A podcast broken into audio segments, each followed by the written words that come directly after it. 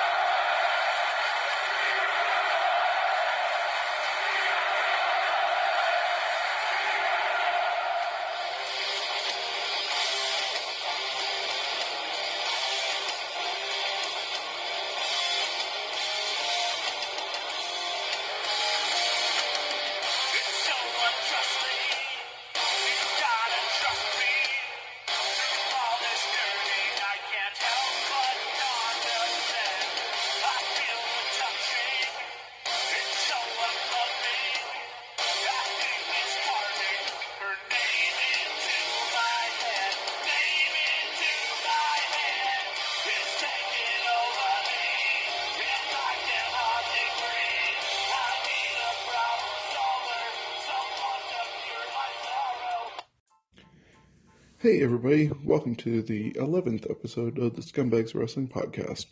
Coming to you from London, Ontario, Canada. My name is Shawn. Just sit back and we're going to get to our show.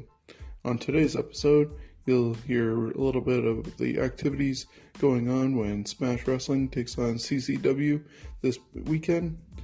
We'll talk about Sebastian Suave and some of the to- goings on in WWE this past week.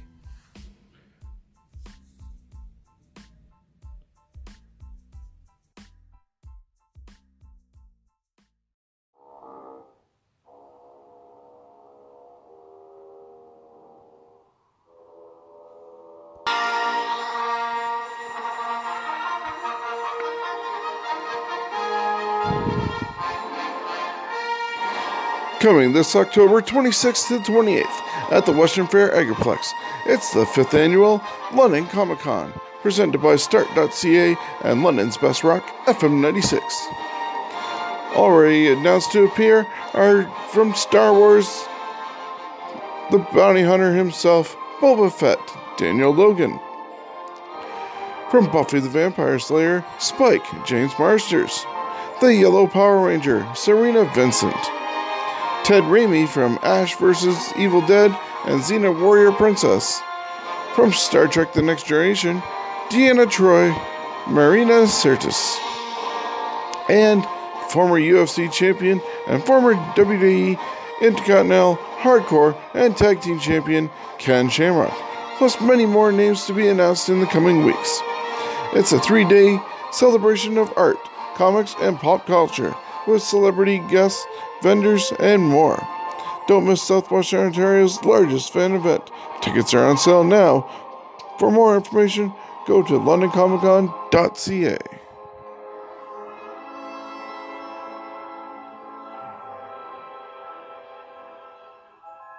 Hello, and this is the next episode of the Scumbags Wrestling Podcast. On the line, I got Gord. How are you, Gord? How you doing, man? Not bad. So you were at the beach uh, today and enjoying the sun. Oh yeah, I had a long day there from nine in the morning till now, till a few hours ago. All good. It was a really good day to uh, go out there. Uh, just looking to see who else is going to join. Um, well, to start off, we'll talk about some Smash Wrestling. Uh, they're coming to Sarnia, London, and Toronto uh, next weekend. Yeah, with the CZW shows. Yeah, they'll be doing a joint uh, show uh, all weekend with uh, CZW out of uh, the U.S. And they start off uh, first on uh, July 13th on Friday uh, in Sarnia. Which one are you going to? Are you going to any of them? I'm not sure if I'm going to be able to go to any of them because it is my wife's uh, birthday weekend, and I did uh, sacrifice that in exchange for her actually joining me uh, to go to Mick Foley in Brantford. Right. So, so it's a good exchange, I think, and it's her birthday, so I'm going gonna to unfortunately set this one out. I'm in the same boat as well. I have Rock the Park tickets for Friday night, and then Saturday I wanted to go to the London show, but it's my wife's mother's birthday, and kind of got some stuff going on, so it's tough to leave it and go to the show. Yeah, understandable. Uh, but for those who are going on uh, the Friday, uh, the card looks like uh, the following: Sebastian Suave is taking on DJ Hyde. Former Smash champion Matt Cross is going to uh, face Kevin Bennett. There's going to be a tag team match involving uh, Daniel Garcia and Kevin Blackwood teaming together to go against the Rep. Huff is going to face Brandon Kirk. Uh, and then there's a triple threat match with uh, Brent Banks, Marion Reed, and Tarek. And the main event will be Tyson Dux versus Trey Miguel. Right on. I think- I, don't, I I, think- don't know. Go ahead. I think if anything, uh, Friday might be my uh, free day because uh, might be able to make it. So that would be the show I uh, will potentially go to. But yeah, Yeah, that's uh, I haven't gone to I haven't gone to a show yet in uh, Sarnia, and I really want to because they seem to get like a pretty decent card every time they go there. Like even Matt Cross going to be on this one. That's nice. Yeah, it's almost a third market uh, for this area, with Toronto obviously being first, and then London with getting uh, the uh, TV show for Fight Network always recording between their two uh, venues at the uh, Phoenix or at the London Music Hall, and then uh, Sarnia is still getting filming done, but it's for their on-demand service. Yeah, Uh, it's uh, yeah, I, I like that too. I think it's pretty. You know, I, I like the three market there. The Sarnia, obviously, this, they do a lot of shows there when they hit London. London's obviously a good crowd for them, and uh, Toronto's their home. So I, I, I kind of like the little three tour thing they do seem to try and do, do blocks of. And then a couple of weeks ago, they actually added, I think, thanks to uh, Scott Hunter being involved with that, uh, Kitchener at the tannery. And so they Yeah, I saw that. they had their uh, event a couple weeks ago, and they've announced their uh, return uh, back to Kitchener. I think there's a market in Kitchener. There's a lot of little promo. There's a couple other promotions in down that way that are kicking. So it's good too. Yeah, I think PWA is in that area, um, and then there's a bunch of others. Like, there's no shortage of wrestling to happen in uh, Ontario, and especially Southwestern Especially, Ontario. Absolutely. So yeah, then carrying on with the local show that we're unfortunately going to miss um, is July 14th, Saturday, and uh, they all uh, come up the high, the 402 to London, and that show has Kevin Blackwood versus DJ Hyde, Matt Cross versus Marion Reed, another tag team match with the Rep facing this time Brent Banks and Tarek. Cody Deaner is going to be on the card uh, facing MJF. Mike Rollins facing Brandon Kirk. And in the main event will be Sebastian Suave versus Trey Miguel. So, once again, another uh, stacked card. Looks great on paper and usually uh, exceeds expectations from what the paper looks like when they get it into the ring. You're back. Once again, another stack card that's going to look uh, really good. Always uh, seems to look nice on paper and look even better when uh, they put it into the ring. And it seems to be a bigger card than uh, the Sarnia show. More important, not, not importantly, but I mean, more, I guess, anticipation for me for the London card is that I have a, a very good friend who trains at uh, Tyson Dux' school, and she is also making her debut on uh, in the opening match. I guess you could say, like they kind of did last time. So, uh, I'm assuming Violet, yeah, Violet Lee. Violet Lee, yes. Yeah, yeah. I- very. I'm so. I mean, she's getting a. I know she's been training her butt off for this for months, and I know she's been. I know she's gone around some circuits around here lately and kind of soaked in all the information and done a little bit, and uh, she's working hard and she's training and she's she's really excited. I know she's been going around selling tickets and trying to get anybody that we can that we know to go out and watch her. So I mean, she's really pumped, and we really. I'm, I'm super. I'm uh, super sad that I can't go to that because. But I mean, mother-in-law, all that kind of stuff just kind of really sucks. But I mean, I'm rooting for her. I really wish her the best in her debut match in her hometown. Yeah, myself included. I actually uh, stopped by uh, Tyson Dux's uh, Wrestling Factory this past Monday and uh, saw the students in action, and it was great to see Tyson being hands on with the students of how they could improve what they laid out and teaching them how to do things. I know Violet uh, was working on her German suplexes with uh, the guys, and I took some photos for her and uh, sent them along to her in a uh, gift form, and so she got to see it all play out that way. And kind of a little embarrassed she was that you know it was happening that way because it was obviously a learning process for her, and so she was happy and uh, to see it, but also hesitant to go, oh God, what is it going to look like type deal. And yeah, those uh, students were really working their asses off uh, that day, and it was really uh, hot. You know, another, another buddy of mine, Foster, is in that group of guys as well, and he uh, he had his match last time around Smash, and so I mean, when I when I met Foster, it was at one of the first ever Smash shows I went to at uh, Fanshawe College, and the guy was just a little, little sorry, sorry Foster, but like a little, you know, pipsqueak in the crowd. And man, he's made some improvements. He's athletic. He's working hard. I mean, he he's a good guy, solid kid, young guy. So I mean, him and Vanessa, I'm just super stoked to see. You know that they're they're going they've taken it this far. They've learned a lot from Tyson. Yeah, at the uh, uh, Fanshawe show, I'd uh, asked about putting signs on the uh, chairs for the scumbags to uh, reserve the, the front row that we had. And after I put those signs on, I actually was chatting up with uh, Foster for a good uh, 10, 15 minutes uh, before the show started. He's a really good guy, and yeah, he's really improved a lot over time. And actually, I'm going back to the school tomorrow night on Monday um, to start a series that I'm going to introduce for the podcast, which includes an interview with Tyson Dux on how he got started.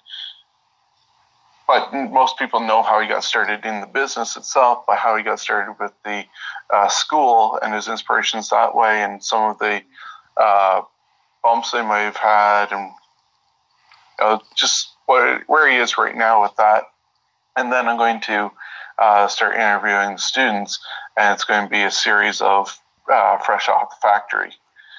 And so they can awesome. start uh, either do it in character, or they can do it as themselves of how they've improved what they're looking forward to. So it will kind of be their first interview experience, and we can see how they grow from that wrestling school start to the future. Right, and that's a and that's a cool thing too about Tyson's school and having Tyson as a teacher. Tyson's like a super down to earth, humble guy, really easy to talk to, very mannerly, and uh, he knows his he knows his shit, you know. So I mean, whether he's got four students or twenty students, if they're willing to put in the work and the time and the effort and listen to what he's saying, they'll go as far as they want to go. You know, they'll go around Ontario, go to the states, you know, whatever. I mean, they'll go as far as they want in indie wrestling, and who knows where else they can go, you know, as their careers go on. So. Yeah, exactly. I've found Tyson to be uh, really good, uh, personable as well. Like I dropped in unexpectedly at his uh, 40th birthday when uh, got a call from Greg Sheen, who does uh, his Silver Screen Sheen uh, radio show. He had an invite to go to the birth. And yeah, so I mean, like he's a yeah anyone that wants to go to that school or anyone in, even in London or area that's looking to get into wrestling, you know, and they definitely could easily walk in there anytime and just give him a chat and he'd set them in the right direction. Like he's personable like that. So yeah, he had no uh, problem with me. Just I popped my head in and I just stood and watched. I kept out of the way of everything going on, but he didn't mind me taking photos. And then I waited respectfully for them to finish for the day, and then we uh, chatted for a couple minutes, and I told him what my idea is for the podcast and uh, highlighting the school and the students and him, and he's just like, "Yeah, come by anytime." And so, yeah, that's why I'm coming by on Monday, and yeah, I, my whole experience with Tyson so far has been really friendly and very approachable. I stopped by his 40th birthday.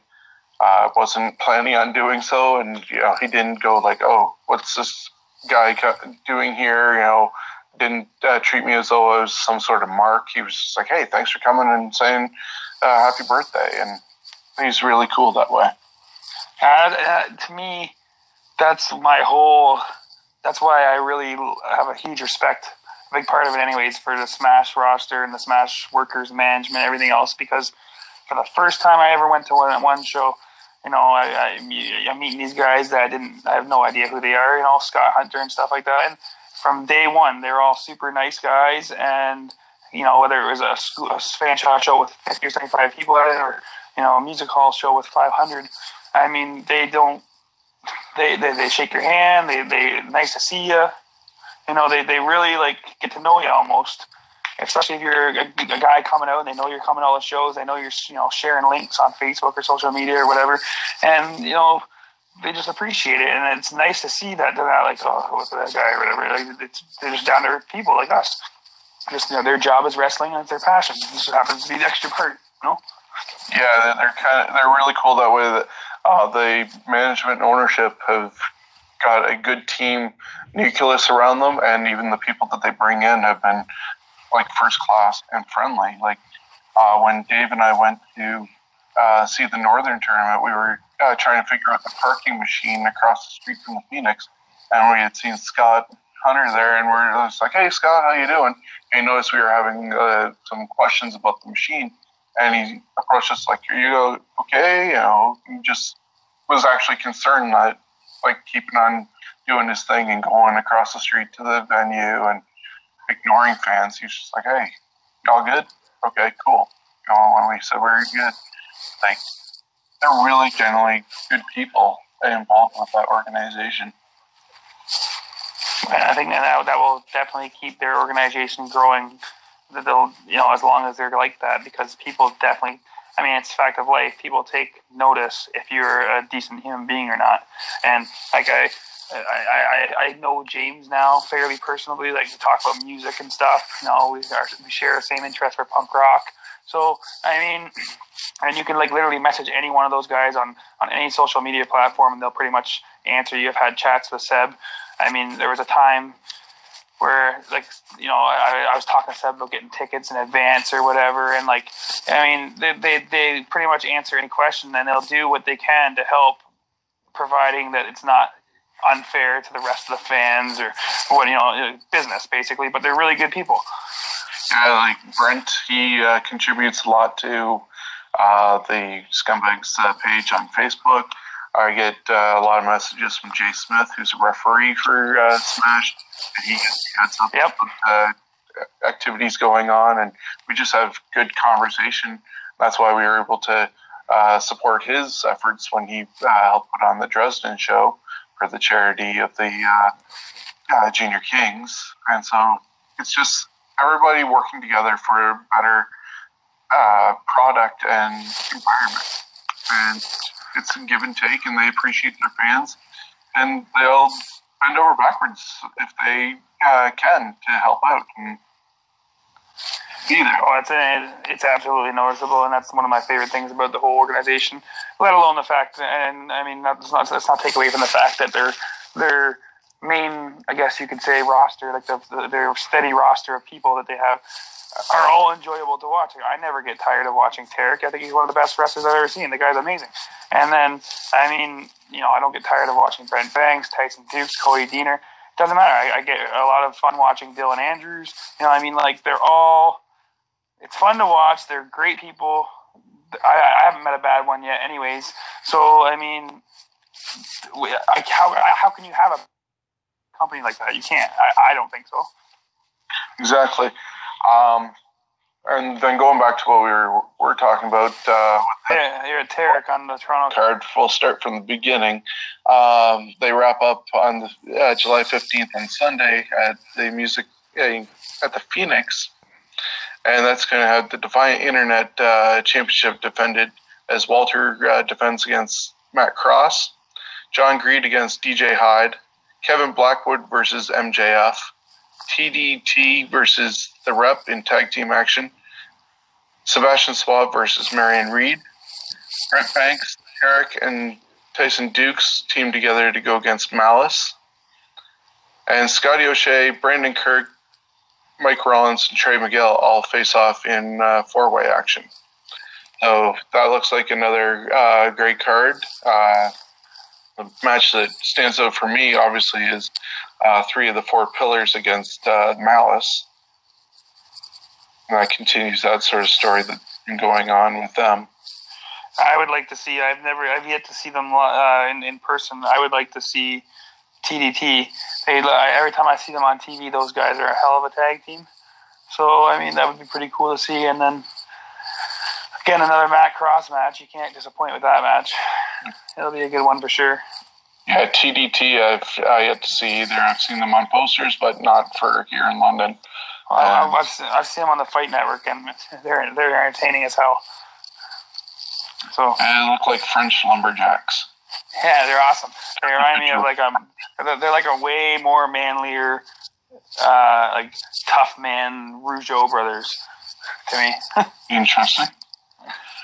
Uh, yeah, and then earlier this week, uh, there was another announcement about the uh, Super Showdown, and three of the uh, big names that are coming are uh, let's see, PCO, Pierre Carl Ouellet, speaking of the Rougeaus and that sort of team. Uh, Jeff Cobb is coming, and also Brody King. Huh. Plus Joey Janela and Tessa Blanchard. Oh, my. So, and that, those guys are all going to be mixing in with everybody else that is uh, regular uh, Smash talent. I also haven't seen uh, Joey Janela in, in, real life either, but seen some of his stuff on the internet. He's also very entertaining. To be honest, I was least impressed with him when I uh, saw him at the Northern. Uh, he just reminded me of another Brian Kendrick. I don't. I don't hate Brian Kendrick, so I suppose I suppose I would like Canada. I feel like Brian Kendrick, like he he has that ability to like get under your skin real good, and he makes you angry at his character. So, oh, I, I, I, that would be interesting to see. I would be interesting to see if I would feel the same way if I saw him live. So, yeah. I was actually more impressed with uh, Matt Riddle uh, that day, especially when he uh, did the uh, two intergender uh, matches with uh, Mia Yim and then Kimberly. Hmm yeah, I haven't seen him either. So, but I've seen things about him and I've seen his on online and stuff, and uh, they're good talent. So, and, and they, they bring in all these awesome guys too. And I mean, yeah, goes, we could go back over this again. It's just they're just so good to watch. I mean, they can bring in these guys and it's still going to be a good time. So, I saw Matt Cross at the at the Cowboys show before they switched over to Music Hall, and he was fun to watch. Man, he's you know, it's just yeah. Yeah, so uh, I guess that wraps up the upcoming events uh, with Smash over the next uh, couple weeks, including the Super Showdown August 26th in Toronto, and that's their WrestleMania. And so. If you're looking to get into the wrestling business, check out the Tyson Dux Wrestling Factory. This school is located right here in London, Ontario, Canada. Learn from one of Canada's best wrestlers around. It's located at 309 Exeter Road, and it's open Monday, Wednesday, and Thursday, 6 p.m. till 8:30 p.m. The Tyson Dux Wrestling Factory, teaching the new generation of hopefuls into superstars.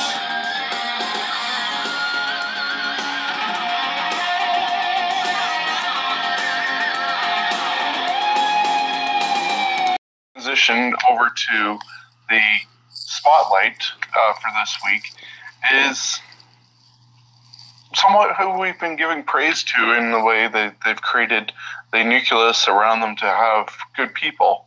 It's the endorsement Sebastian Suave.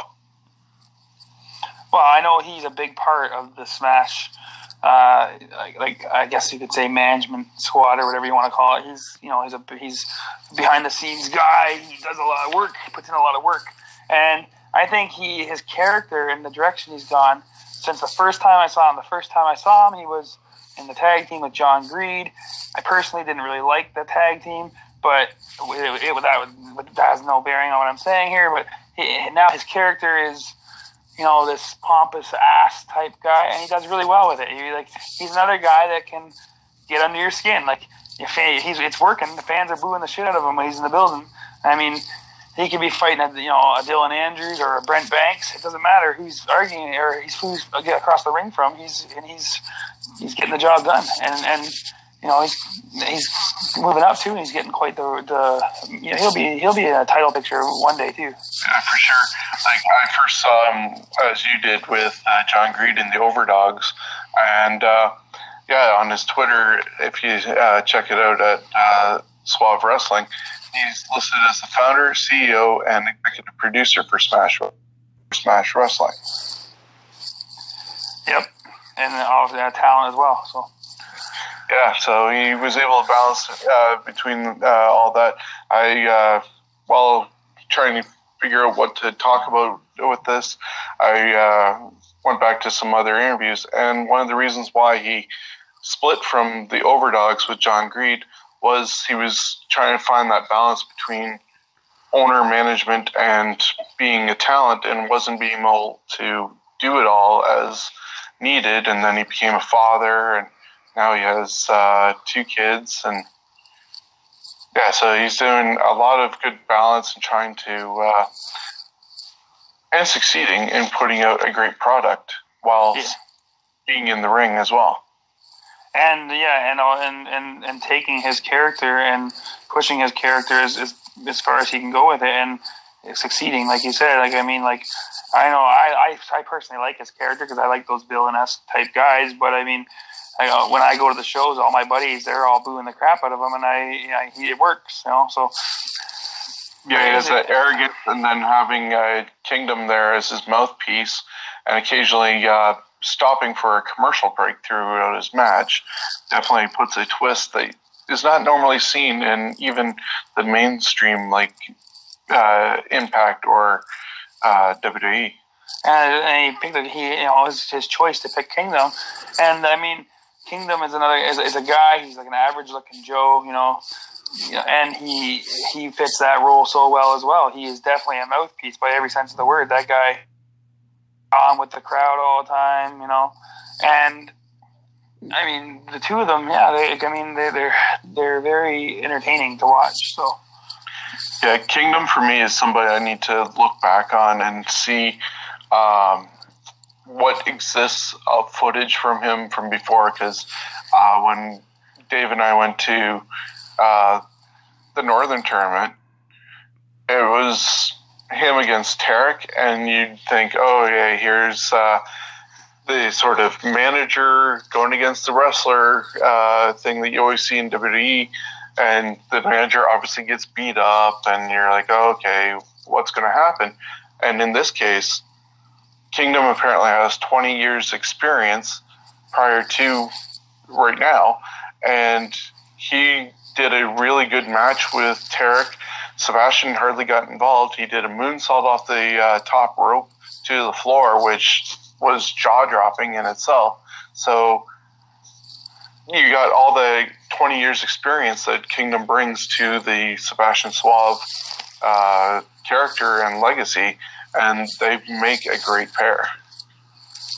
And I mean, and yeah, I saw that on the Fight Network, and it was it was it was awesome to watch and props to Kingdom. But I mean, also at the same time, same can be said for Tarek as well. Like the guy can work with anyone. I'm sure Kingdom's a little rusty, hasn't wrestled in a while, I assume, and. uh Tarek can go in there, whether it's a manager or anyone else, and, and make and have a hell of a match, you know. And I think Kingdom maybe he has all this experience. If he, we, I don't know about it, so we will have to look it up. But I mean, I think maybe he did a, a quite extensive wrestling on the indie circuit in Bel Air, and who knows? In Bel Air, where, where uh, Will and everybody is with Uncle Phil. Yeah, yeah. Go home to Bel Air. so uh, he is definitely somebody I want to look back on, and uh, it's just I admire the fact that he's not even 32 yet. He turns 32, uh, next month, and he's put together this organization that uh, started in 2012 after uh, Blood, Sweat, and Years uh, combined with uh, Border City, and he still wanted to continue doing stuff for the alumni and started putting on his own uh, shows and eventually evolved to what Smash is today. And then he set a goal two years ago to get on Fight Network, and he's on that now. Like, it's sort of the homegrown story of Lil Engine that could, and he has. And if you look at, I don't know the, the complete Smash history all the way back, but if you look at the current roster he's got going with him now, all talented people. The guys he brings in, all talented people. Um, he's got some sort of working relationship with Border City and Impact and stuff because you see his his talent and whatnot going down there for those shows when they're in winter. And I mean, yeah, he puts in a ton of work, man. The guy puts in a ton of work. He's you know he's training. Yeah, he's being a father. That's not easy. You know, it takes a lot of time and then uh, and then he's you know doing all the you know, with along with Alan and the other guys, I'm sure. But he's doing all the you know the backstage, the back behind the scenes stuff that we you know that, that they got to do pretty much 24 seven. And he uh, like he's another one of the guys I've met. And he's very personable, very down to earth. Very he'll talk to you. He'll come over and, and hang and, and chat with you and shake your hand and. I mean, it's one of those things, you know. Hard work pays off, and he's probably a good credit to that, you know. Exactly, and it uh, is not a surprise that he's part of the uh, group that has been established as the pillars of not probably necessarily Smash, but also within uh, Ontario itself. And the pillars include himself, Tarek, Brent Banks, and Tyson Dux.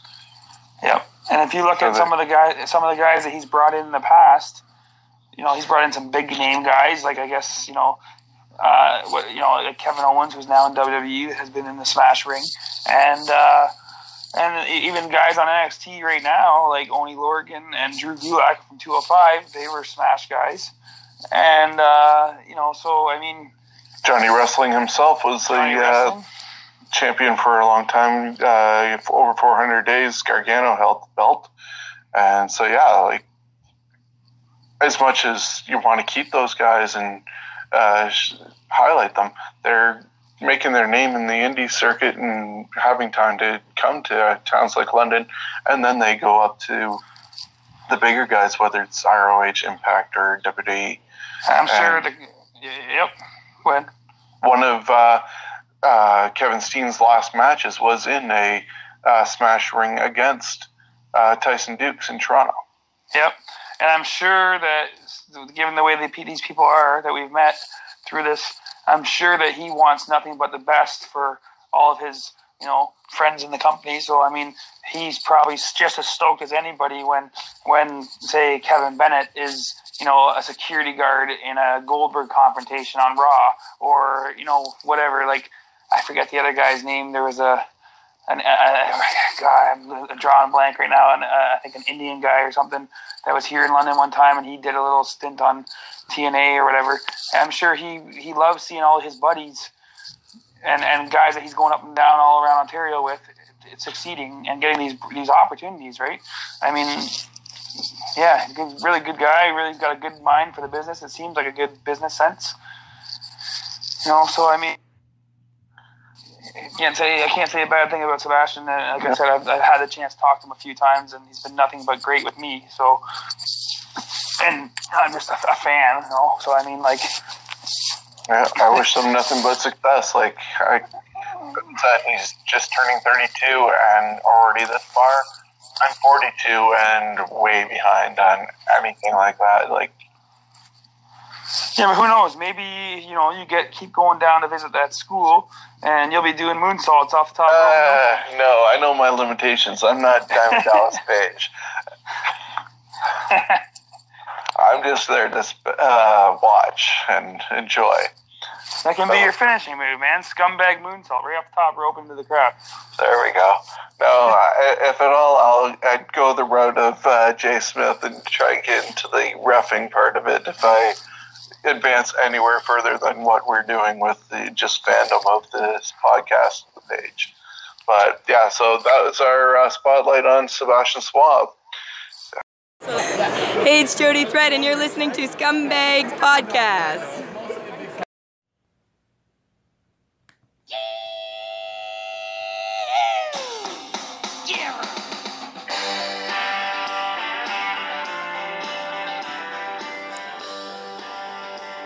Cody Deaner recently shared that he is now a recommended speaker for the Canadian Student Leadership Association, The Leader's Edge.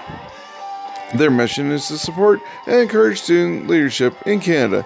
This directly lines up with Cody's own mission.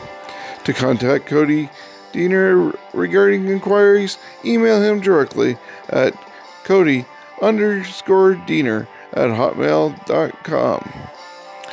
Also, throughout the months of June and July, Cody will be raising money for the Lansdowne Children's Center Every Kid Counts program.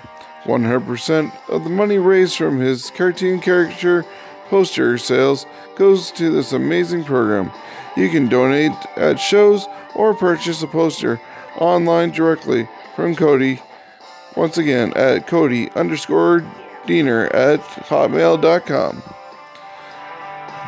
Be sure to support Cody Deaner wherever you see him or online.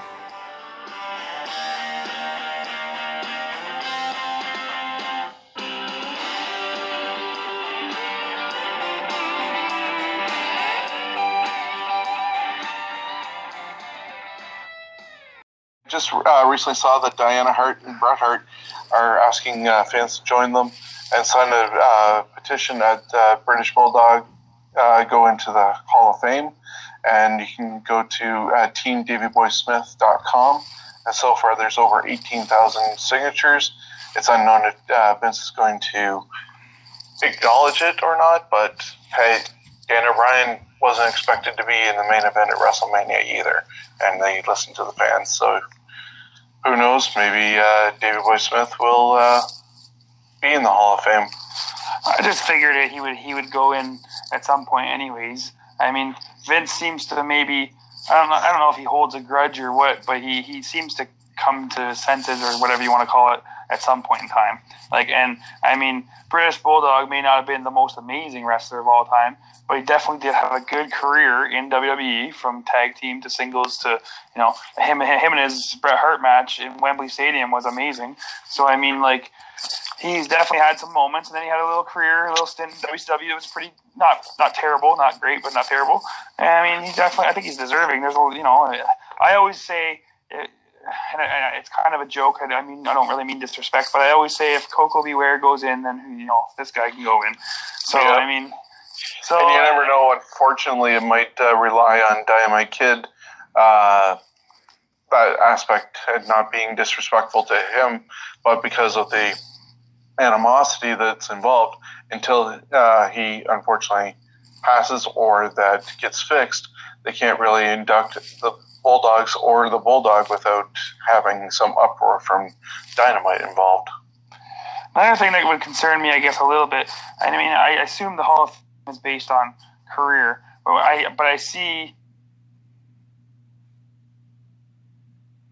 lot of stories in the in uh, you know I've read and whatnot about Davey being a complete asshole behind the scenes and uh, basically a jerk. I've seen Jake Roberts say. I think it was. I'm not sure if it was an interview with Stone Cold or something. Somebody, but they were.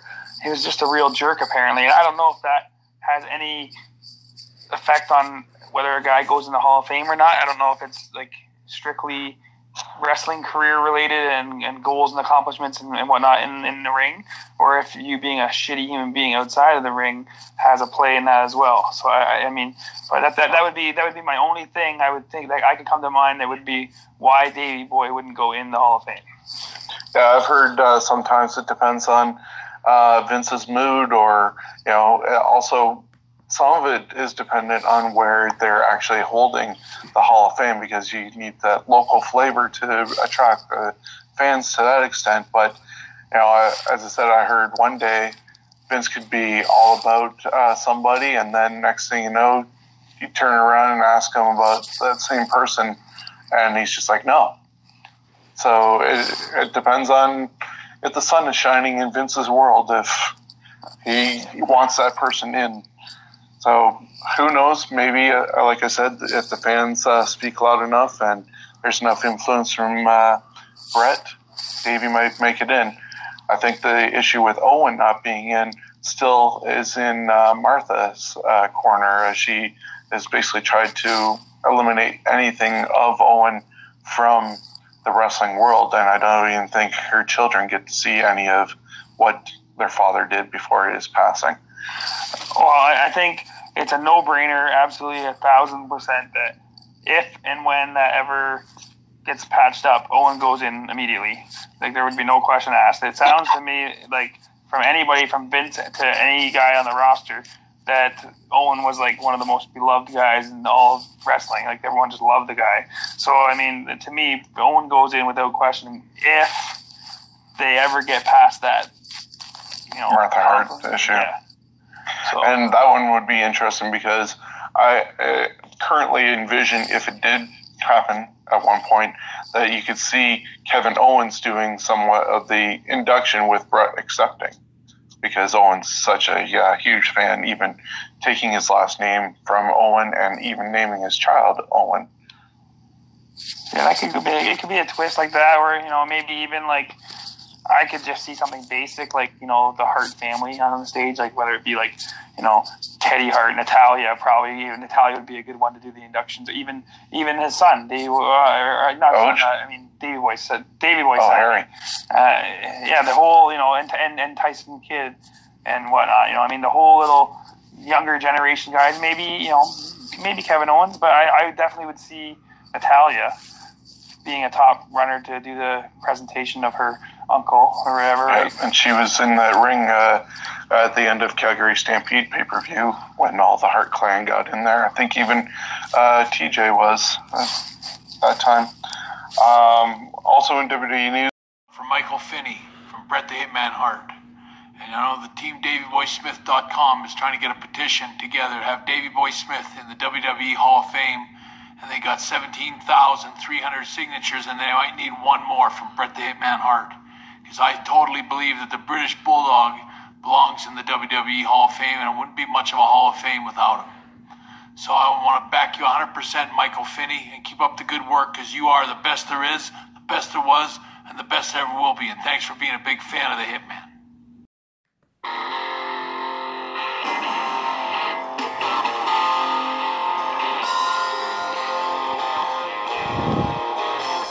Coming this October 26th to 28th at the Western Fair Agriplex. It's the 5th annual London Comic Con, presented by Start.ca and London's Best Rock FM 96. Scheduled to appear are former D- UFC champion and former WWE Intercontinental Hardcore and Tag Team champion Ken Shamrock, the most dangerous man on the planet.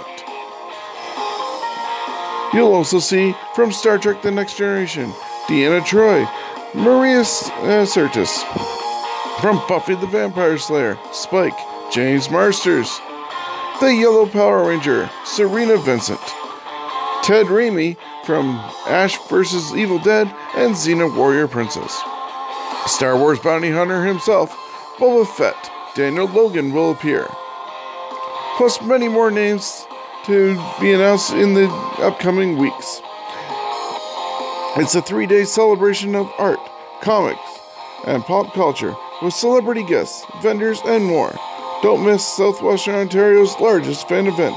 Tickets are on sale now. For more information, go to londoncomiccon.ca.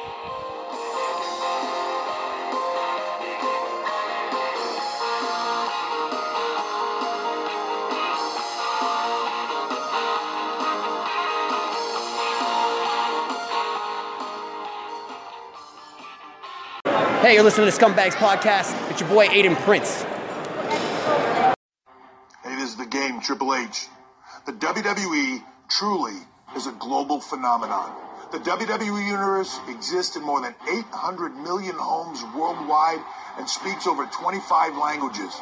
But Australia has been a home away from home for WWE for over 30 years.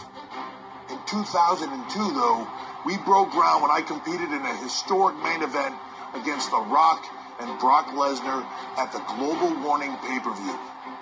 And now, I am truly honored and privileged to be able to announce WWE's long-awaited pay-per-view return to the land down under. WWE Super Showdown will take place in Melbourne, Australia at the iconic Melbourne Cricket Ground on Saturday, October 6th, live on the WWE Network.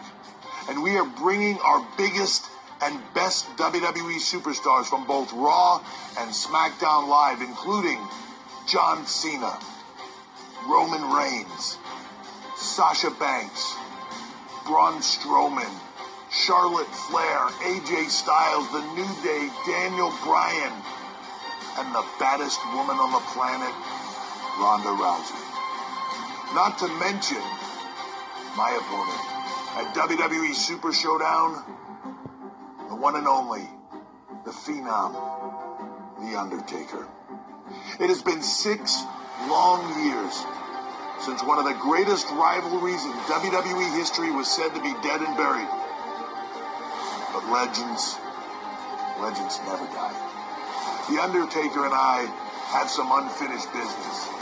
At WWE Super Showdown, The Undertaker will once again know why I am the cerebral assassin. And Undertaker, I promise you, this is no game. So Melbourne, Australia, is just one thing left to ask. Are you ready?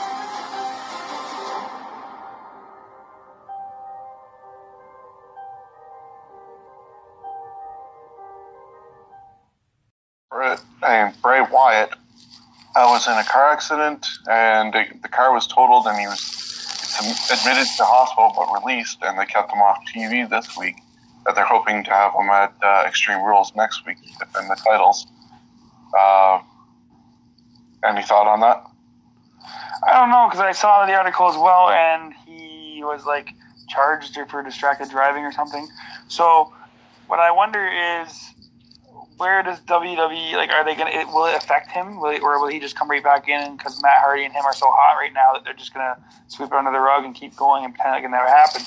Because the same thing is an issue. I believe not too long ago, Jeff Hardy was just arrested for drinking and driving or something, and they've kind of put him off TV for a bit or whatever. Or maybe I don't know what. Maybe it was like a little bit of a suspension. I have no idea.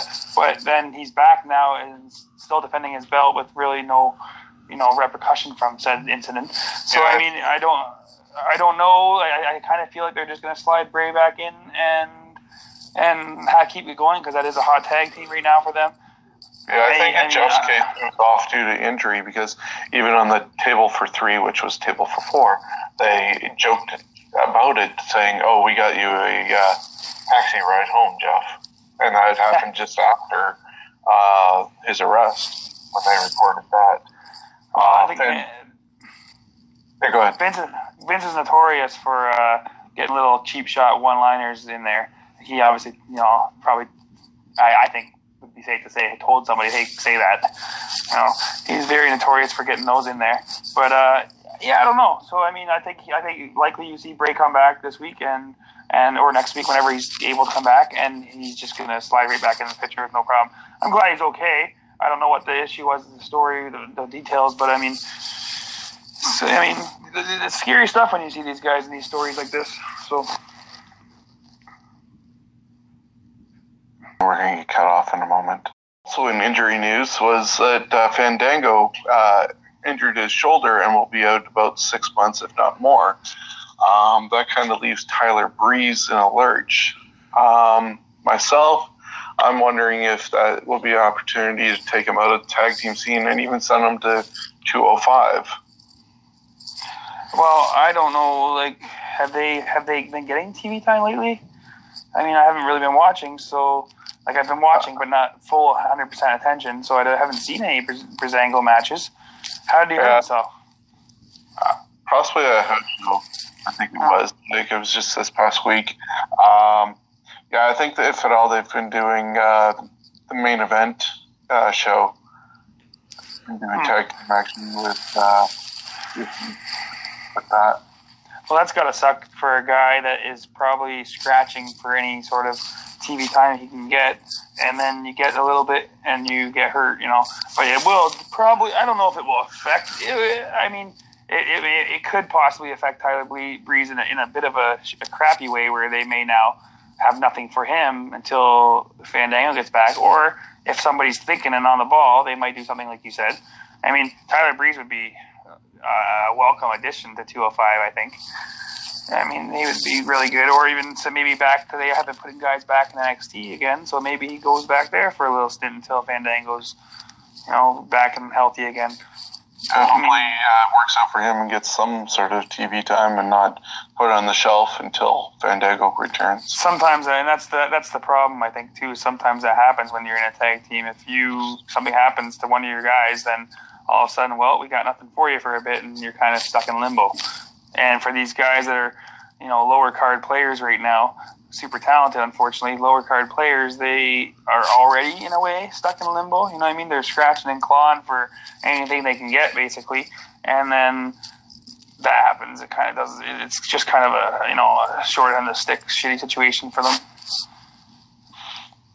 Yeah. Um, a couple other things I had written down is the fact that um, this week marks the season finale of uh, something else to wrestle with on the WWE Network.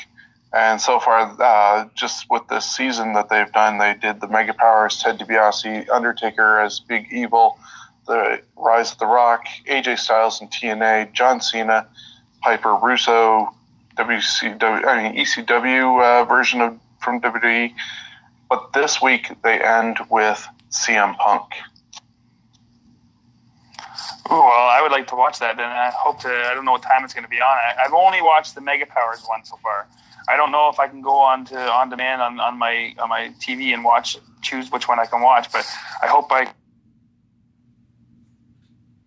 really um like uh, I, I personally I, I enjoy seeing any topic about CM Punk. So I mean that'll be I, that'll be a good one to watch. And I actually don't mind that Bruce Pritchard show from what I've seen of it. So yeah, I'm an avid uh, listener of his uh, regular podcast that comes out Fridays, and then the uh, uh show on the network comes out Wednesdays usually. Um, I'd been without my password and everything to get on the network until just recently. And so then this past weekend, all I've done is binge watch to catch up on all the, those shows. And yeah, they've been really good. And they show, especially with the visual that you get on the TV, the creators are able to put in video to go along with what they're talking about at that same time. And so, yeah, I find it interesting that the season finale and hopefully there's season two because it's probably getting a lot of ratings. But it's uh, CM Punk, and it's fresh off of the trial time and UFC, so it's very timely that he's still in the news. Well, he's fresh off the UFC. He's what, what was it? He's going to be at that not not not all in, but at the access thing that's going to be there that weekend or whatever. You know, yeah, that thing. And then on top of that, he was uh, Bret Hart was just in a podcast somewhere where he talked up CM Punk. So I mean, his name never seems to leave; it just floats around, whether he wants it there or not. And so this will be a good. I think it'll be a little juicy one. It'll be it'll be nice. It'll be good to watch because I feel like there's still a lot of bad blood between CM Punk and the WWE, and I feel like. Um, it'll be it'll be it'll be neat, neat to see on, on on your screen if it's like more edited and written so that like it's fair, or if it's like taking shots. Yeah, I mean, like well, Bruce and uh, Conrad have had a lot of leeway, except for for the uh, ECW show, which I think probably got stopped. I didn't see exactly why, but it got delayed to, uh, two days for being put up because they probably were talking about Chris Benoit and the uh, incident that happened with the title and that, so they had to edit that out. But everything else, they've been able to uh, push and put on the show. So a profile of Punk, including OVW stuff when he was truly a Paul Heyman guy and nobody else wanted him, uh, will be interesting to see. And now that I know that, I'm looking forward to that one for sure. To make this work. Uh, so yeah, one of the other uh, couple news items that I have. Uh, there's three coming up, uh, so we'll see what happens. Um, one of Glenn Jacobs' political opponents has uh, called him out for his return to the ring, uh, and she claims that he really doesn't care about being mayor of Knox County, and but at the age of 51, this probably is going to be his last run, and with the election coming up in a couple months, he should be able to do a couple things, even if it's just TV, um, and then return to his campaign thereafter after Extreme Rules next weekend. So, is it just somebody doing U.S. politicking to make Glenn look bad? And at the same time, if you were a voter in his area, would you actually care if he's doing that away from your town? I don't think so. I think it's somebody just being a jerk and trying to stir the pot. And I think that him actually being on TV right now, leading into his campaign, is probably better for him, I think, because for maybe some voters out there that aren't aware who he is, maybe there's some out there that are, you know, don't know much about him, but there, there might be some that are just going to go, that's that guy right there on TV, that guy that dresses up like a devil and stuff or whatever, the monster. He's uh he's gonna be uh, he's running he's running in our town. And they go to the TV and look at it and be like oh no way that guy. I mean I think it can help him. Yeah exactly. It's it's good recognition. Plus at the same time the election isn't yet and he hasn't won anything except for being the uh, nomination for his party. All right? Yeah. so the job hasn't started yet it's not, like he's, it's not like he's skipping out on town hall meetings or something like that to go, you know, on SmackDown or something. Yeah, and if, even if it is for a TV shot every once in a while, which I, I think once he does get into uh, the actual political role and wins, he can't do it anymore, anyways, because I'm pretty sure Jesse Ventura, uh, Clint Eastwood, and all them who got into politics had to kind of stop acting when. I, they got into office. It was against sort of their political rules in the states. Yeah, I think his once he, if he got into office, his he a leave of absence or whatnot from wrestling for a little while because the office thing would be his his new full time job, and, and and beyond, you know, where you got to go to meetings and everything else, and you have to be fully committed to that because you know X number of people voted you in because that's what they want you for, and so yeah, that's a no brainer. I think it's obviously just somebody that's trying to be a jerk and stir the pot, and you know maybe somebody that's on the side of one of his rivals that's running against him or whatever. Yeah, you know, just uh, so when that does happen, and I do wish him the best of luck in his election. Uh, will you miss Kane when he finally has to hang up the nuts? Um. Well, Kane goes in the Hall of Fame inevitably, no matter what, 100%. And per, will I miss him? I wouldn't say miss him. I would say, I mean, he's done really well for the company, and there was times where, you know, in the '90s and stuff, where I was a huge Kane guy and whatnot. But now, it's like Big Show. You know, I'm done with them. They've served their time for me, and uh, yeah, just kind of like you know, leave me with the memory of the good Kane, not the I'm still stuck on the Kane in the in the slacks with no T-shirt on. I can't get that out of my head. So I mean, like, just Kane and, and Big Show need to, you know, they've had their time. They've really they've done really well respected careers. I love them, but they're just uh, time to go forward and do their other thing. That's all. Yeah, there's definitely been some uh, blemishes on his career as is extended, but uh, I definitely have to applaud the fact that he shook the dentist uh, gimmick got rid of, uh, got through that uh, horrible fake diesel thing, and his whole backstory to become Kane is something that else really in wrestling has, and that could be an actual movie if somebody took that history that was created for him and put it on the big screen, which they almost did with See No Evil. was anyway, that wasn't a, that wasn't a bad movie either. So I mean, uh, I don't know, Kane uh, is just. I think Kane's a very well respected guy on the roster. Guys left, and he's probably a, a, little bit of a mentor to some of the newer guys. I mean, he went through all the attitude era basically with all the you know Triple H and all those guys. He went through the 2000s with that went in the Cenas and the Batistas and stuff. He's in there now in this in this you know time frame with even newer guys. I mean, he's just uh, he's been around for quite some time. Hell of a run, hell of a career, you know, and it was basically with a couple crappy gimmicks to begin with, and then a storyline with the Undertaker that unfolds, and boom, you know, and now here we are, all this time later. But I, I, I, I would miss him, I guess, overall. I, I, guess I would miss him. Like I respect what he's done and whatnot, but I just right now, Kane holds no interest for me on the wrestling screen right now. Oh, thankfully he is currently with Daniel Bryan reviving the Team Hell No to go against Bludgeon Brothers next weekend. Yeah, I don't know what they're doing with that. I don't know if they're just yeah, maybe they probably won't win, but uh, it's just a nice little fun reunion in their case. I think so. Or he turns on Daniel Bryan, or they do win, and I don't I don't really know where they're going with it. But speaking of Daniel Bryan, that brought me to uh, the next topic was the fact that he was on a uh, podcast uh, interview uh, earlier this week, and he got asked about the future and if the fact that his feud potential with The Miz could extend all the way to WrestleMania without it happening. And instead of really answering the question, he answered it with a question and kind of called out the WWE writing team and asked if they've even proved over the last while that they have any possibility of extended storylines into the future and that they probably would be uh, hot shooting it to SummerSlam instead of WrestleMania.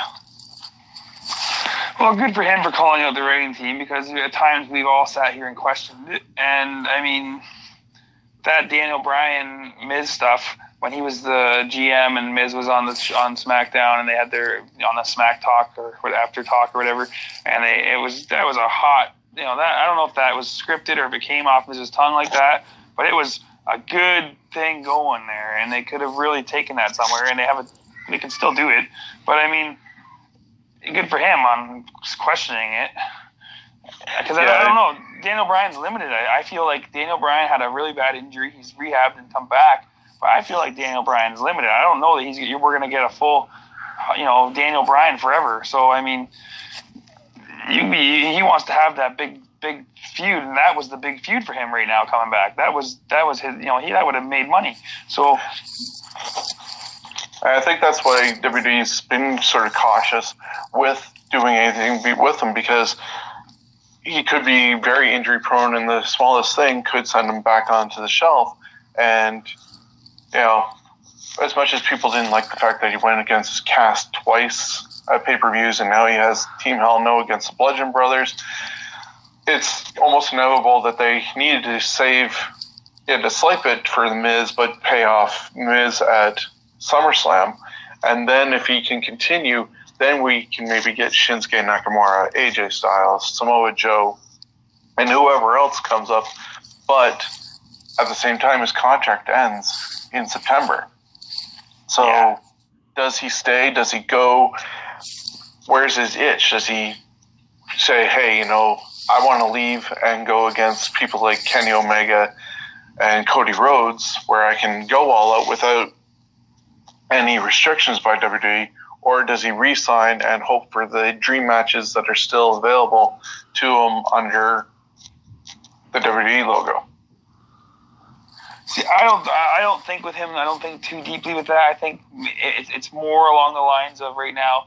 He just had two. He just came back. He had two pretty intense matches with Cass, like hard going and a little angle, like pretty good. You know, pretty all out matches, I guess you could say. And now what they're gonna do is give him a little bit of a, a, break, I suppose. Have him wrestle still with Kane as a partner. Kind of, you know, some not as much as many minutes in the ring. He's on the apron, you know, tagging in and out. A little bit of rest in the ring, working with some guys, and then maybe the Bludgeons win, and it's but it's a little break that he needed, you know, and then and then reform the Miz thing. I think Daniel Bryan and, and, uh, will eventually resign in some manner with WWE. I don't think he goes anywhere because I think with his wife and her tie to WWE, and then the, the Total Divas show on the other network and all that kind of stuff. Plus him, plus him being a dad. I don't think he's going to risk with WWE and their medical team and their staff and everything else going somewhere and just just for this, you know, for the love of it, he goes and he does some sort of crazy maneuver and ends up paralyzed. I feel like he stays under the WWE banner, and WWE will probably do what they can to keep him. I don't think they'll let him go. Yeah, and he fought. I, I just think reinstated. It'd be kind of stupid for him to fight that hard, get reinstated, and walk away. I think his heart. I think his heart sometimes speaks louder than his brains, so he follows it, and we can't fault that. But I mean, he. I think somebody in WWE in the background, whether it be his wife, whether it be John Laurinaitis, whether it's somebody that's able to talk to him, probably talks to him, tells him this is what you know. You, you should you know listen to these guys. You got a good thing going here. And I, I think you'll see him stay. Um, so, um, so last night also UFC uh, did their uh, 226 show, and the main event had Daniel Cormier win very quickly in the main event, and is now a dual champion. But after that, he called out Brock Lesnar, who happened to be right at cage side, as uh, some people thought it would happen. And he got in the ring, pushed uh, Cormier, and they got into each other's faces. And Cormier said, "Push me now, but you'll sleep later." And Brock said, "I'm coming for you, mother." And so now it looks like Brock is going to return to the octagon. What does that do with the Universal Championship? Does he drop it, or does he somehow stay with WWE and take it to UFC with him? I was talking to my friend on the way to the beach today about this, and I feel like WWE and UFC are in cahoots somehow.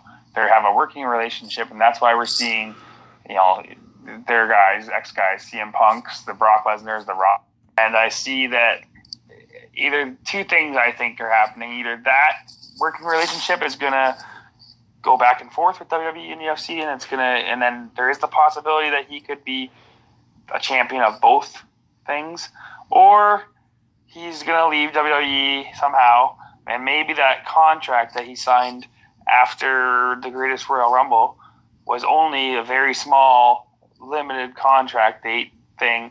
So that they could figure out what the heck they wanted to do and refigure it out whether they were going to put the strap on Roman or Braun or whoever they were thinking at the time.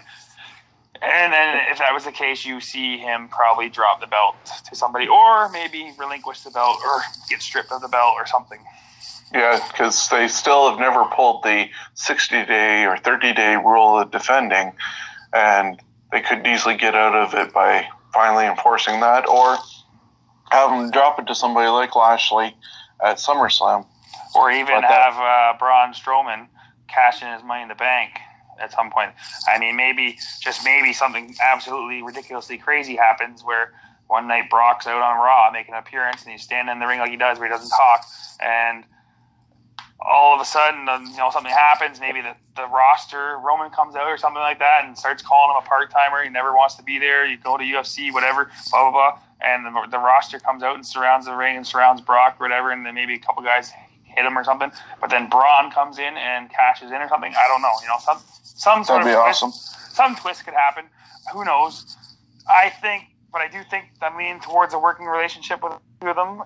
I hope maybe I- I'm kind of hoping that I'm wrong, and I hope that like he is just going to go to UFC because I am tired. Of, uh, I, I like Brock Lesnar; he's one hell of an athlete, but I'm tired of his time here. So Yeah, it, it hasn't been really eventful, and putting that belt on him has really diminished the title, I think.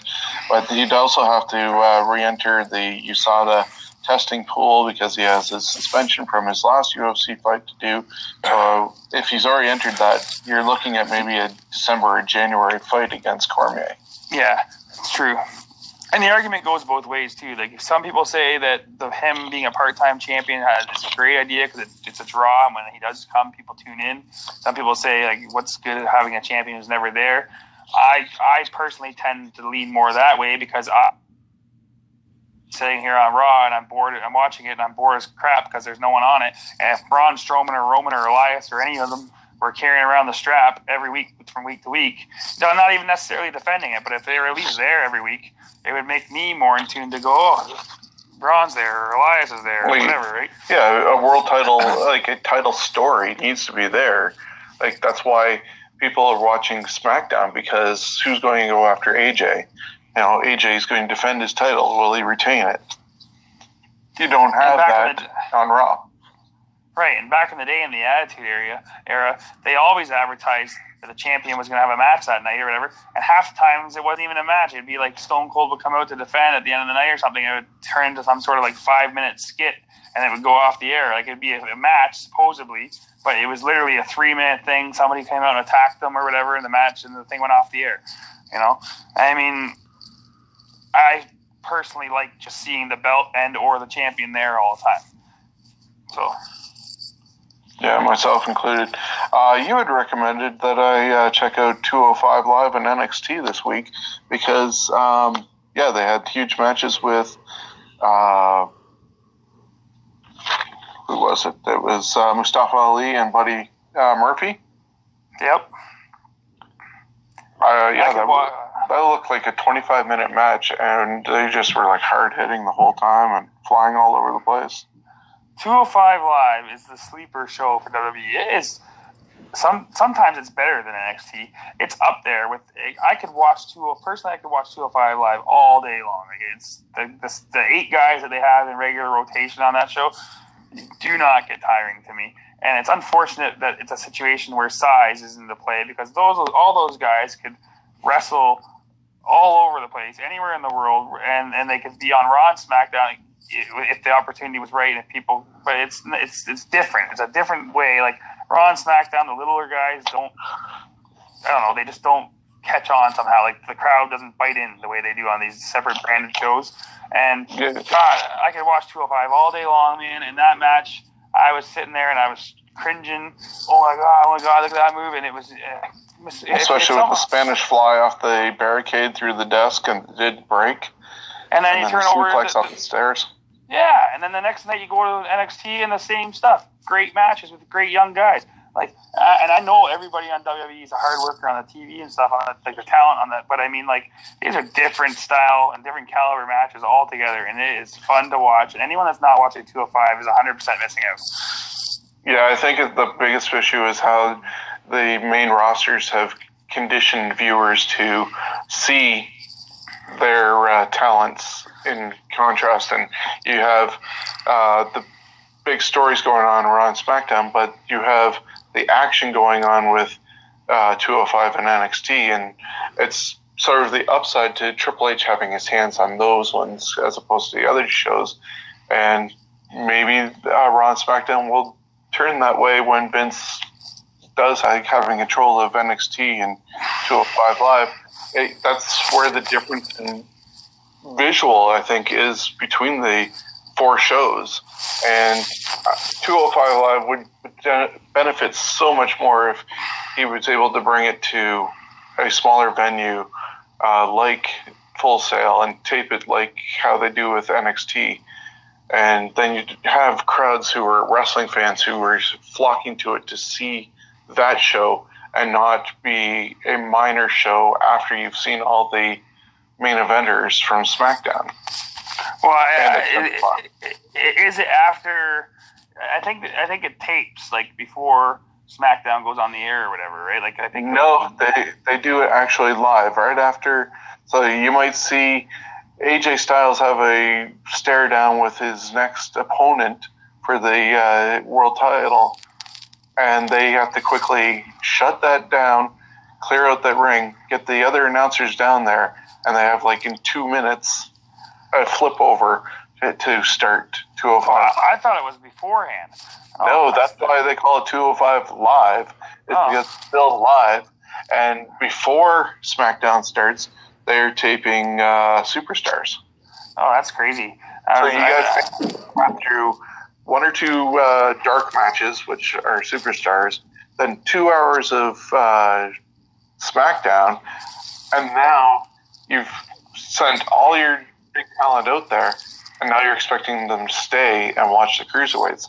and Meanwhile, half are leaving at 10 o'clock at night. Exactly, and then also then that's the same situation they have the problem with on television. I think human beings that have to work full time jobs and take care of kids and put the kids to bed and get them ready for school and have showers and everything else cannot easily sit down and watch three hours of wrestling on Monday, three hours of wrestling on Tuesday, one hour on Wednesday, two hours on Thursday. Just not possible. You know what I mean? Like you have to start getting into recording things and getting a chance to watch it when you can. So the minor shows, I guess you could call them, the one hour shows or whatever, they are, even, even though some of the guys you might want to see that aren't getting all the TV time and stuff are on these shows and the action's there, those shows suffer because they're not able to figure out a way to bring them and include them into the like, like they basically all but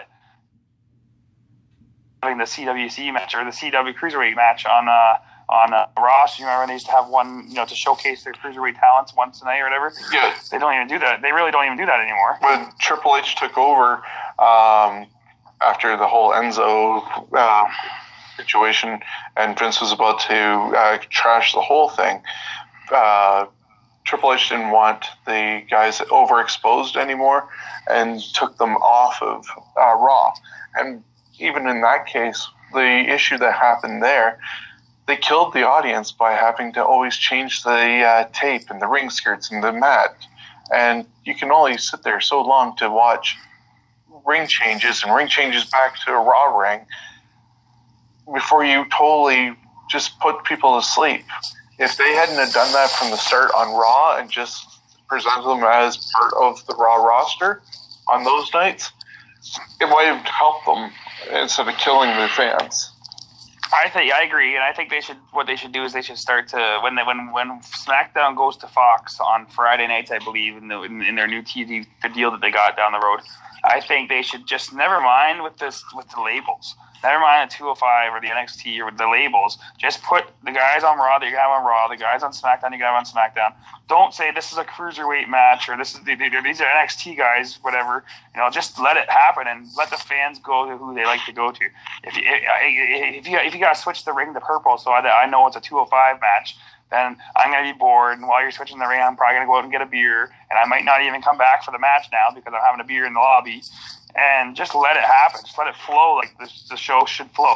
You know, I remember when there was cruiserweight guys and then the Attitude Era, like Taka Michinoku and stuff. They didn't change it over. All they did was put on the screen a, like a cruiserweight match or whatever. Right? They didn't change the arena over and do all this extra stuff. Just let it flow. Let these guys have the exposure they need. Every talent on cruise on, on, on 205 Live and almost and pretty much every talent on NXT are all incredible, incredible talents. And let people pick who they want. And, and watch what they want.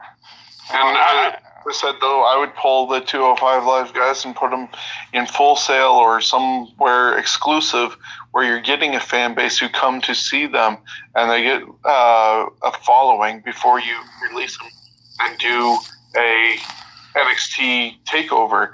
Because you see the difference between the Full Sail and then they get given a whole arena. People are flocking to see that show because of how closed off NXT is to yeah, just it, WWE product. It's basically its own brand. People feel yeah. that way. Whereas 205 Live, it's a show that's on the network. That's like I guess after SmackDown now, but it's uh it's that's just what it is. People don't even know half the guys' names. There's only ten talent on the show that you see regularly. But I agree expand the roster. I would think that would even be a better idea. Expand the roster. It's still going to be called 205 Live. Put it in Full Sail or something, and have it one night a week, two hour show, one hour show, whatever you want. Expand the roster and and same thing. Make it it's make it its own brand. It's still a WWE product, but it's uh, it's it, it will attract its own fan base. You know, or other than that, you don't you don't put so much emphasis on them being cruiserweights and different, and just let them be on the show you know. And then you said about NXT, EC3 uh, took on uh, Johnny Gargano in the main event. And I was, that match was insanely awesome. But also, so was the Velveteen Dream match.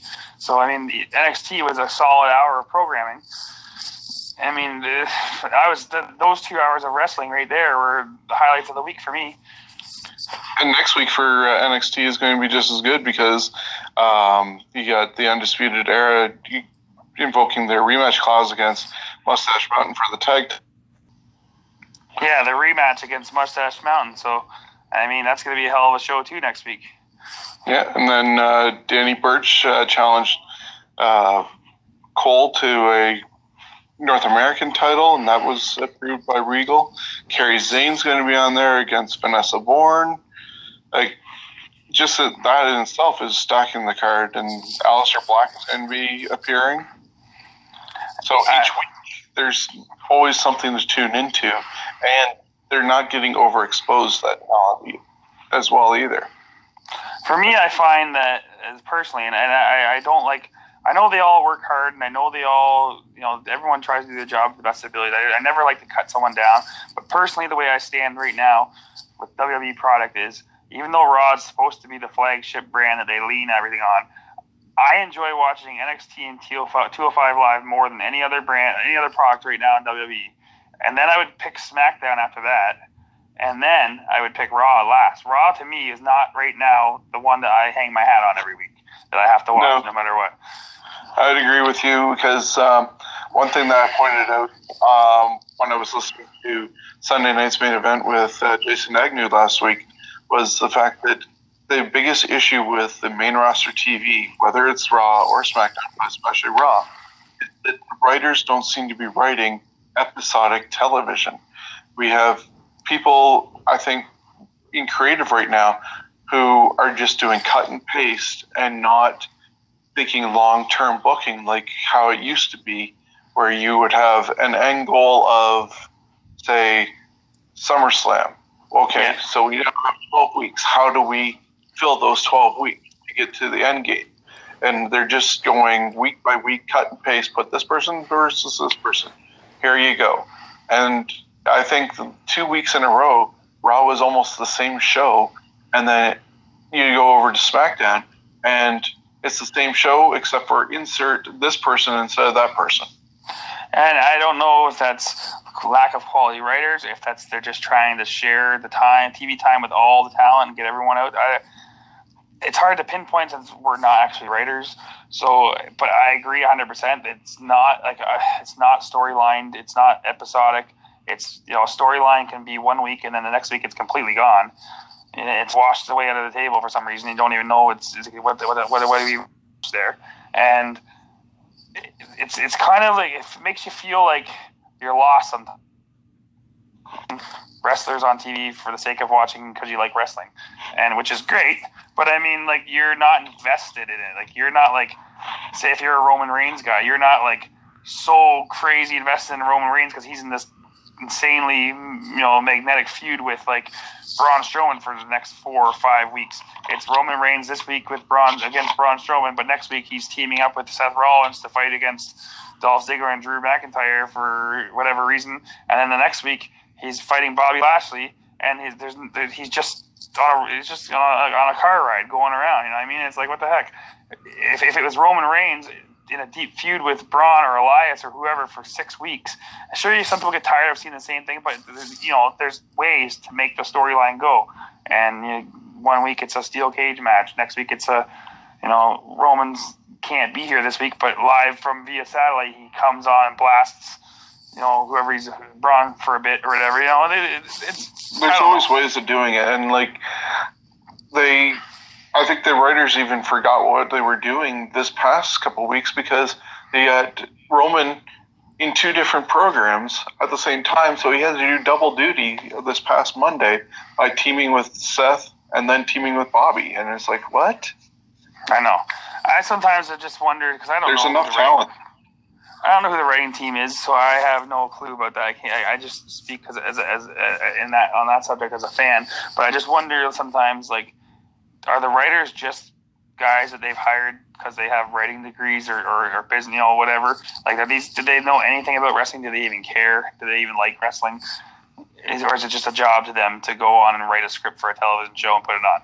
I don't know. You know, I, that's and that's where like. the old uh, school mentality used to have retired wrestlers doing the bookings because they knew what they liked and what was needed, and so they pass that on future. Yeah, I don't know. That's it's that's something that we've touched on many times in the past. It's like a So uh, you know we, we're not there, so we don't know how it really is. But it's something that obviously, as a fan, you have you're either with it or against it, and you have your opinion on it, and it's. I am complaining because I watch it anyways. I mean, they're laughing all the way to the bank. This guy's saying what he wants to say, but he's going to watch it anyways. So, I mean, and that's just true because I love wrestling. But I mean, I don't know. It's weird. It's a weird thing. I wish there was more continuity in the storylines, and I wish there was more involvement, and I wish there was more like in depth and more really just to gravitate me gravitate me towards certain things. But I don't know. They maybe I don't I don't know what their thought process is right now on that. Yeah. Well, uh, we're getting close to probably being cut off again, and that's probably all that we can get in. Uh, there was just New Japan left. So I want to thank you before we get cut off, and uh, we'll put this together and get it out uh, hopefully within the next day or two. All right, man. Good luck editing that. yeah. Have a good one. Thanks for joining me. Later, man. Ciao. Later. If you're looking to get into the wrestling business, check out the Tyson Dux Wrestling Factory. His school is located right here in London, Ontario, Canada. Learn from one of Canada's best wrestlers around. It's located at 309 Exeter Road, and it's open Monday, Wednesday, and Thursday, 6 p.m. till 8:30 p.m. The Tyson Dux Wrestling Factory, teaching the new generation of hopefuls into superstars.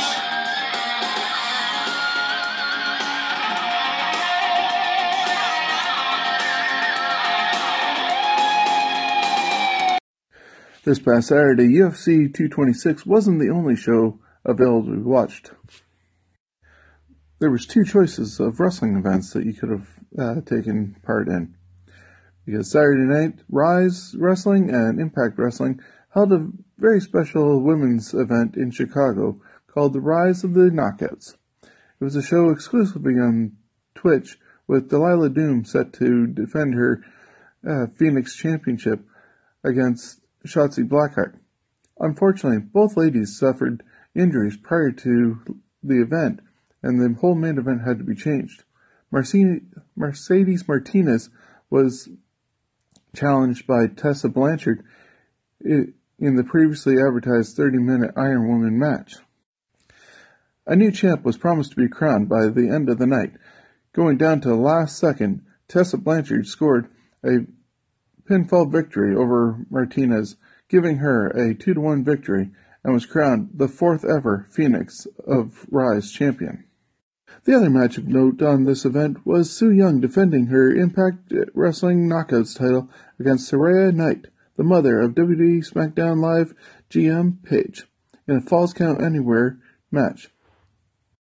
The match did eventually uh, leave the ring and made its way to the back of the uh, gym, where there was a ladder set up against a wall that led to a storage unit. Knight tied a rope around Yung's neck and then dragged her up the uh, ladder to the top of the storage area. In a move that I was actually very shocked and surprised that they pulled off, Yung was then pushed off the ledge with the rope still tied around her neck. Security caught her uh, to break her fall and prevent her from being hung. Knight then hit a crossbody onto the security. The finish to the match happened when Yung spit her mist into Knight's face and rolled her up for the victory. She retained the Impact Knockouts title and will now move forward to Toronto in two weeks to defend against Madison Rayne at Slammiversary.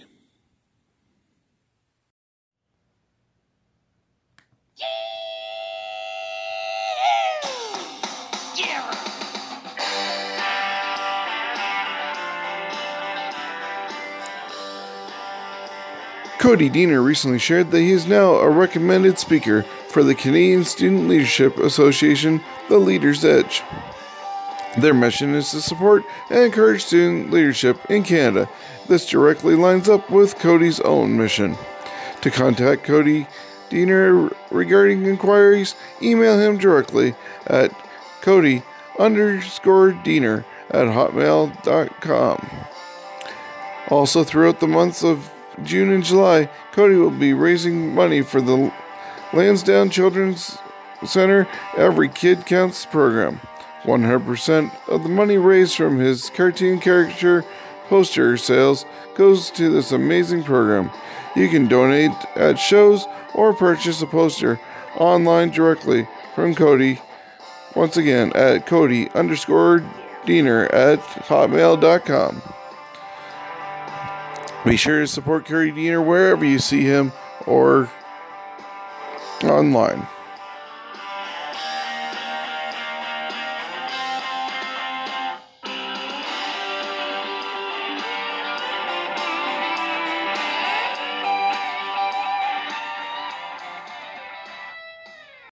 Ladies and gentlemen, this is Brent Money Banks, and you are listening to Scumbags of Wrestling. Scumbags is money. The biggest card to happen on this past Saturday was New Japan's G1 special from San Francisco at the Cow Palace. The first match of the night saw the Bullet Club members Chase Owens, Haku, Tama Tonga, Tangaloa, and Yujiro Ta- Takahashi beat Chaos members Grito, Rocky Romero, Sho, Yo, and Yoshi-Hashi. Second match of the night had Chaos members Ishii and Yano beat Suzuki Gun, consisting of Suzuki and Zack Sabre Jr. Third match had Bullet Club members Hangman Page and Marty def- defeating Hiroshi Tanahashi and Kushida. Match number four saw Hirooki Goto retain the never openweight championship by pinfall over Jeff Cobb. The fifth match saw the Young Bucks retain their IWGP Tag Team Championships over Evil and Sanada after hitting Evil with a Meltzer driver. Chaos members Okada and Will Ospreay beat Bushi and Naito. Hiromu Takahashi retained his IWGP Junior Heavyweight Championship over Dragon Lee by pinfall with the Time Bomb. However, news has since come out that Tanahashi broke his neck during the match. Switchblade Jay White lost his IWGP United States Heavyweight Championship to Juice Robinson by pinfall. Robinson reversed a Blade Runner attempt into a folding press. Juice Robinson was warned that if he used his cast as a weapon, he'd be disqualified. And finally, in the main event, what everybody tuned in to basically see, was Kenny Omega retaining his IWGP Heavyweight Championship in his first title defense over the American Nightmare, Cody Rhodes. Omega won the match by pinfall after executing a one-winged angel. The Young Bucks were at ringside supporting Omega and trying to be the voice of reason between the two men, who they still considered Cody as a friend as they were all still Bullet Club members.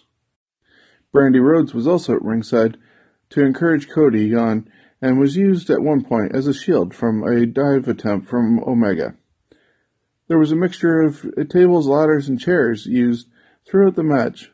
Kenny uh, sent Cody through a table, and Cody hit a superplex off a very tall ladder. At the end of the match, the Young Bucks and Omega celebrated in the ring. They eventually left and headed to the entranceway where they were met by the Tongans. Haku, Tama Tonga, and Tangaloa greeted the Young Bucks and Kenny Omega at the entranceway and celebrated as they were all part of the Bullet Club. After the six men talked with each other and celebrated together, the Young Bucks and Omega turned one more time to face the audience and thank them for their time. With their backs uh, to the Tongans, it was the opening needed to be attacked.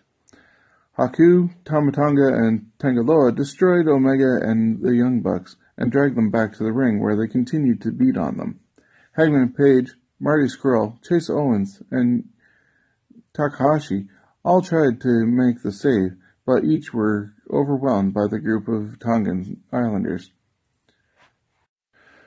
During the attack and beatdown, they had removed their Bullet Club shirts to reveal shirts that uh, read Firing Squad. They then invited Cody to return to the ring. Cody came down limping and made it back in and was handed a chair to hit a fallen Omega. Instead, Cody used the chair on the Tongans, but was stopped by Haku and laid out. Marveling in the attack that they had just laid out, the three men left the ring and headed back to the entranceway, where they wanted to remind the rest of the Bullet Club that they were part of the Foundation, too. Meanwhile, back in the ring, the rest of the Bullet Club members slowly started recovering. We saw Kenny Omega and Cody finally reach out to each other and shake hands. They hugged, and the Young Bucks joined in the hug, as all four men are now united. Can only imagine what this uh, is going to have an impact on as they get closer to going to All In. I have to honestly admit that this is my first attempt at watching New Japan for a, an extended period of time, beyond clips on YouTube. So if I ended up butchering any names, I sincerely apologize to the listeners who know these uh, gentlemen better than myself, and I apologize to the gentleman who I butchered your name of. I definitely will look forward to seeing more New Japan as they seem to be putting out a superior product to what WWE has been doing so lately. That does not mean I'm turning my back on WWE, but I'm looking forward to seeing more actual wrestling and entertainment than what has been provided lately. Who knows, maybe with the addition of these US shows from New Japan and the upcoming All In show with hopefully the same sort of format and uh, feel to it, this will light a fire under Vince to get more creative along with the money that they're receiving from their extraordinary deals from USA and Fox in 2019. If that happens, it's only a win for every wrestling fan who enjoys actual action. I'd like to thank everybody for joining me on this episode, and uh, stay tuned for later on this week as we have our predictions for the Extreme Rules. Thank you, Gord, for being a part of this episode, as choppy as it was. We made it through, and we'll be back very soon. Share and like us on Facebook Contact us on Twitter at Scumbags Canada and find us online at scumbags.ca. Have a good one. Until next time. Granted, I understand it's essentially the same unappreciative crowd full of scumbags from last night.